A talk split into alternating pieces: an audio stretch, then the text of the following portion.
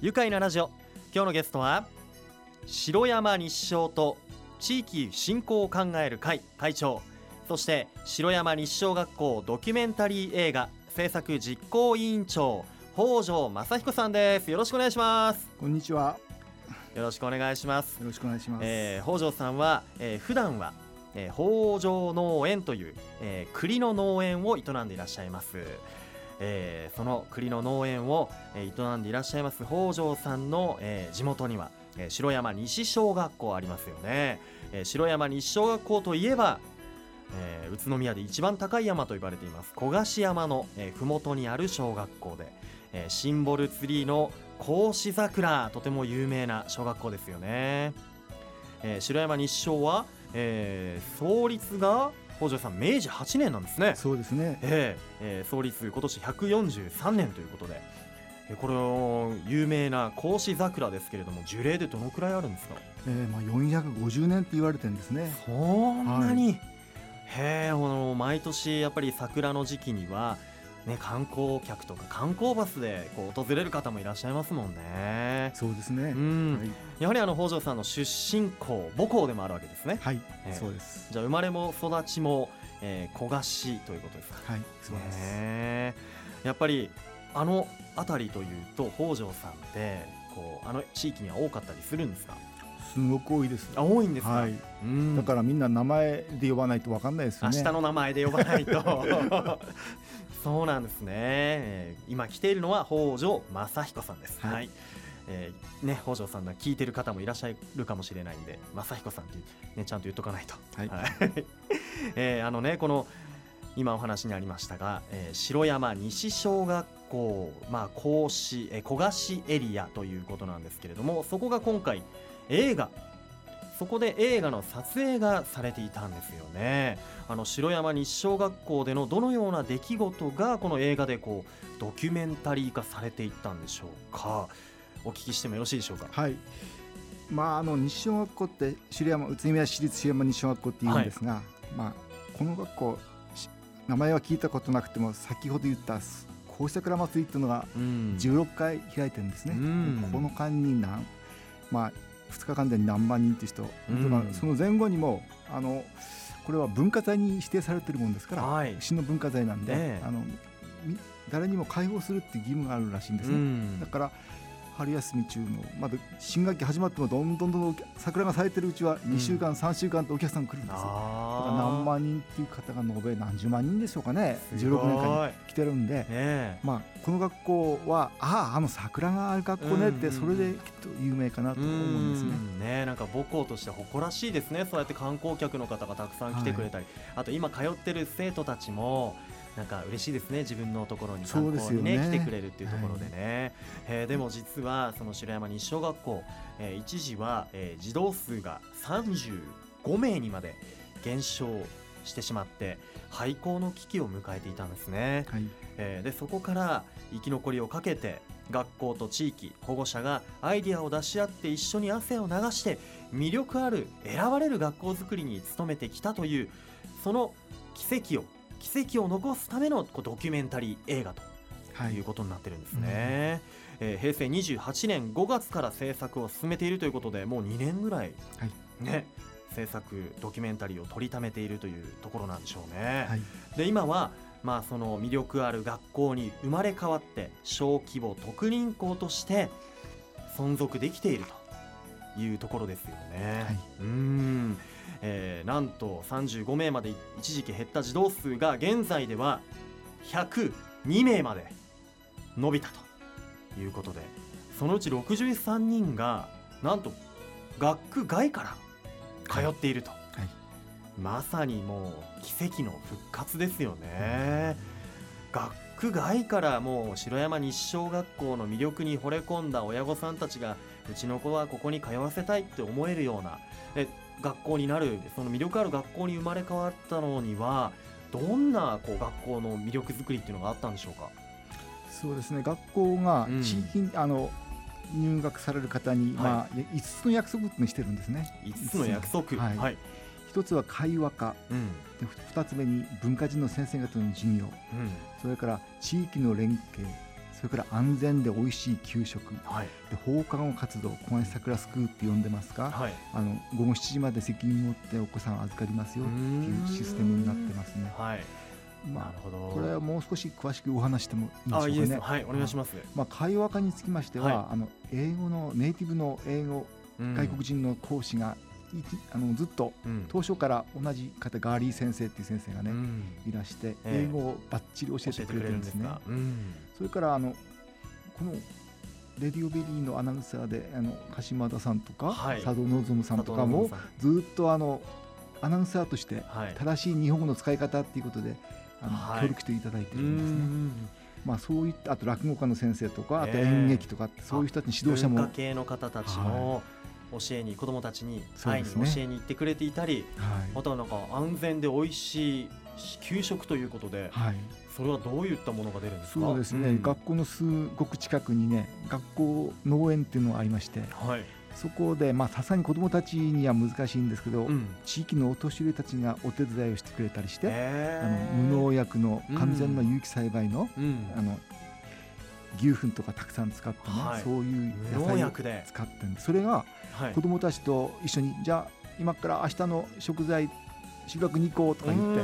行ってねそれを取って、うん。先生これ明日の給食に出んの？楽しみだなと言いながら子どもたち収穫するんですよ。でそれが出ると本当にこう食欲食育のまそうですよね。極みっていうか食本当あ最高ですよね。ね、野菜作りから収穫までして、なんかこう嫌いな野菜とかうん。なくなりそうですね、なくなっち自ゃうでしょうね。取ったね、はい。ものを食べて、え。まあさぞ美味しいんだろうなというふうに思います。はいで他にも、えーいろんな取り組みもうならではのね甲子桜祭りの取り組みだったりあとは小菓子山の清掃活動とかもねやられたりはいあのつい先週の土曜日ね、はい。みんなで500人ぐらい集まったでしょうかねあ小橋そんなに？山からえてっぺんから裾に至る広大なエリをうん。わずか半日ぐらいで大掃除済ましてしまうう。うわー。すごいですね。あの小菓子山って僕たまに登り行くと白山日照の子たちが書いたポスターがはい。登山道に貼られていて、はい。ゴミポイ捨てやめようとか、ねそうですよね。登山の安全を祈りますみたいなのがあって、なんか登ってるこっちもほっこりするんですよね。そういうのね。まあそれ見ちゃうんゴミ捨てられないでしょういや捨ねてられないですね。ね。子供たちのねああいはいう可愛い絵もかねあってあったりするとね、うん、そうやってこう白山日小学校ならではのこう教育だったり取り組みに今こう魅力魅力を感じて、えー通わせたい親とか通いたい子どもたちも増えている。奇跡の復活、えー見事廃校にならずに済んだということで。でこのドキュメンタリー映画のタイトルは、えーまだカッコ仮なんですけれども「奇跡の小学校の物語」ということでこれまでの取り組みドキュメント形式で、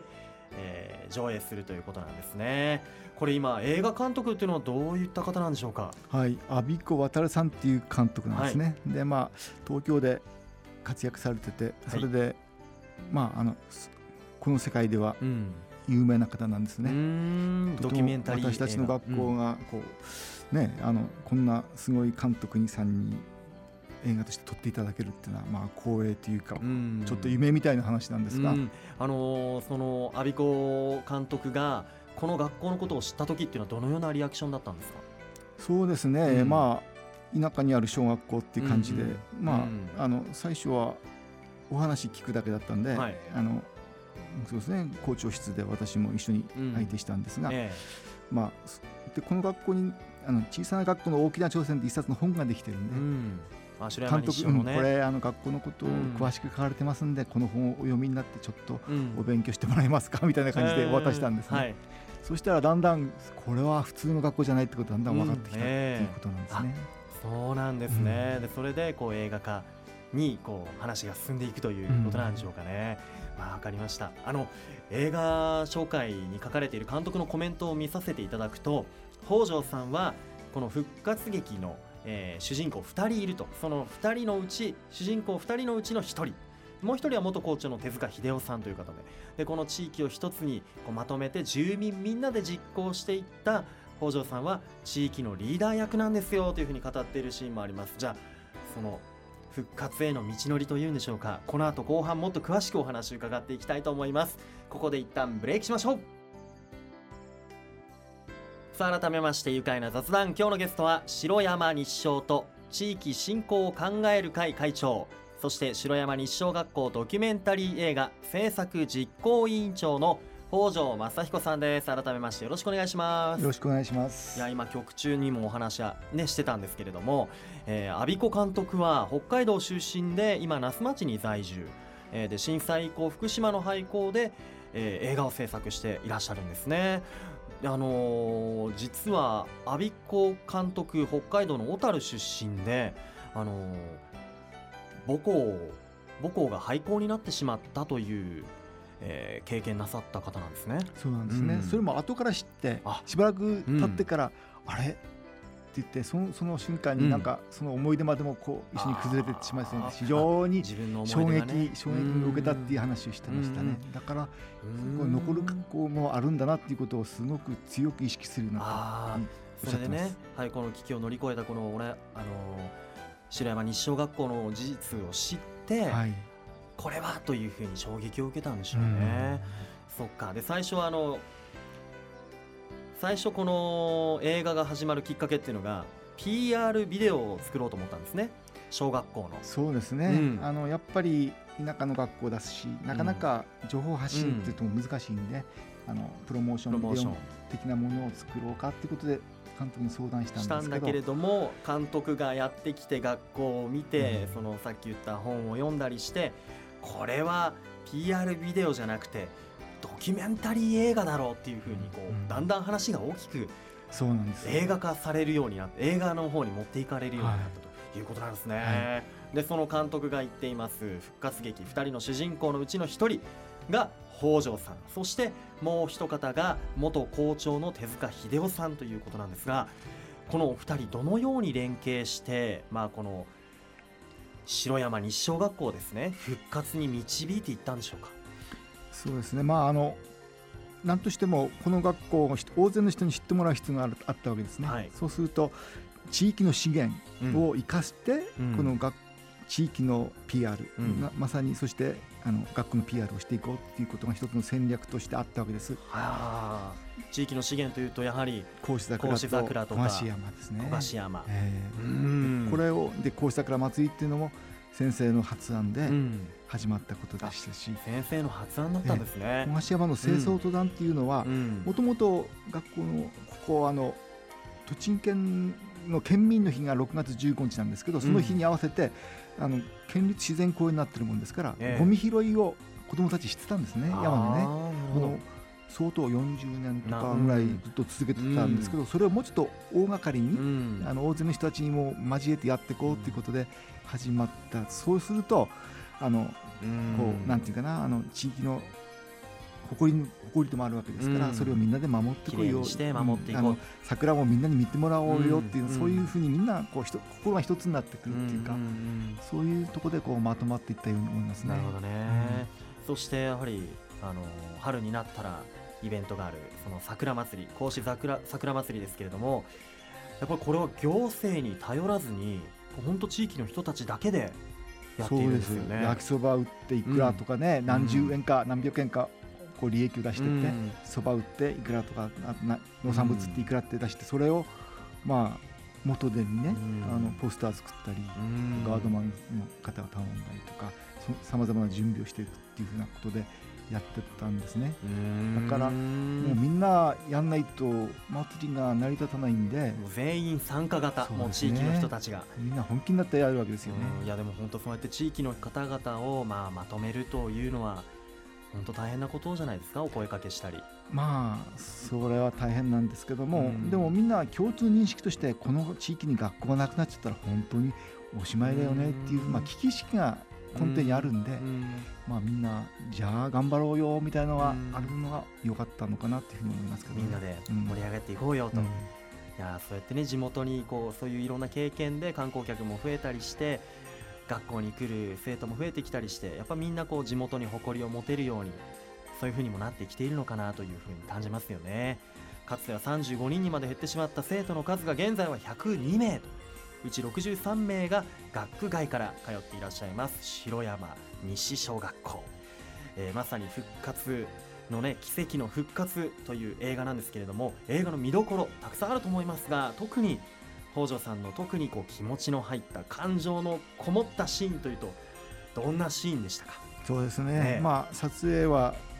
まだ住んでるんですけどそれが、うん、あの映画になるまでにちょっと編集の作業が入ってくるんで、ね、それまだ見てないんですけど、うん。えー、まあ自分があの関わったところでは、はい、うんとあの私この学校が小規模特任校になりますっていう時に、はい、あの作文を原稿して35枚ほどの作文を書いたんですね。35枚、はい、それはパブリックコメントということで市役所に届けたんですけど、まあ、その中の一節にこの、